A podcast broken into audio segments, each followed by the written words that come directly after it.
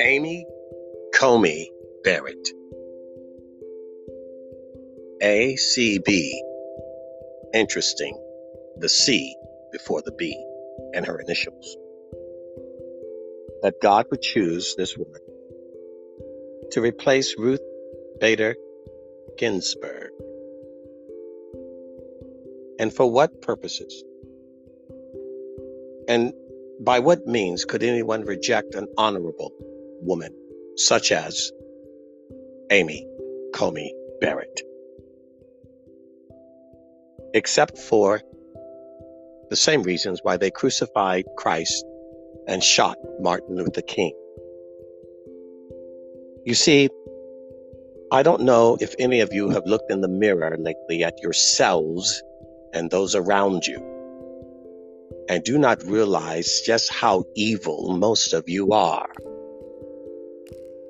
I've always said, as I shared with a coworker a week or so ago, that if you want to know who's evil, see how they treat a righteous man. See how they treat a righteous woman. See how they treat the homeless, the weak, the sick, the poor. See how they treat children, babies, puppies.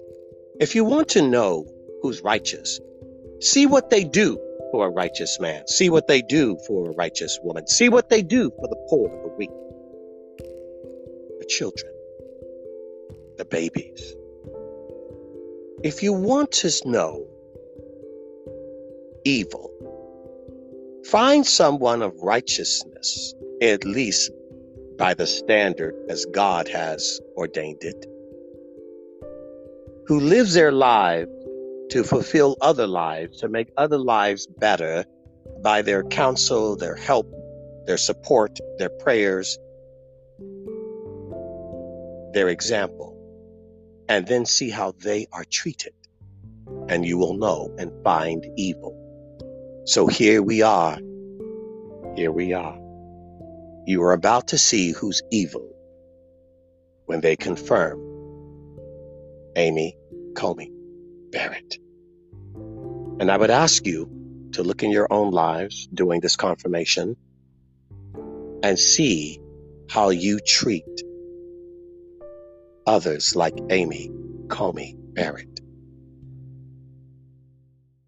And realize how much evil is in your country and in you. As George Carlin once said, it isn't the politician that's the problem, it's the public from whence they come. For they voted for them. And the politicians are you your mothers, your fathers, your brothers, your sisters, your friends, your neighbors, your sons, your daughters.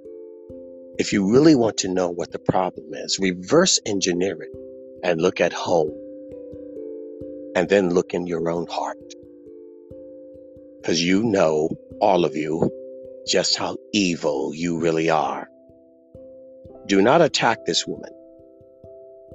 Do not attack this woman. Do you hear me?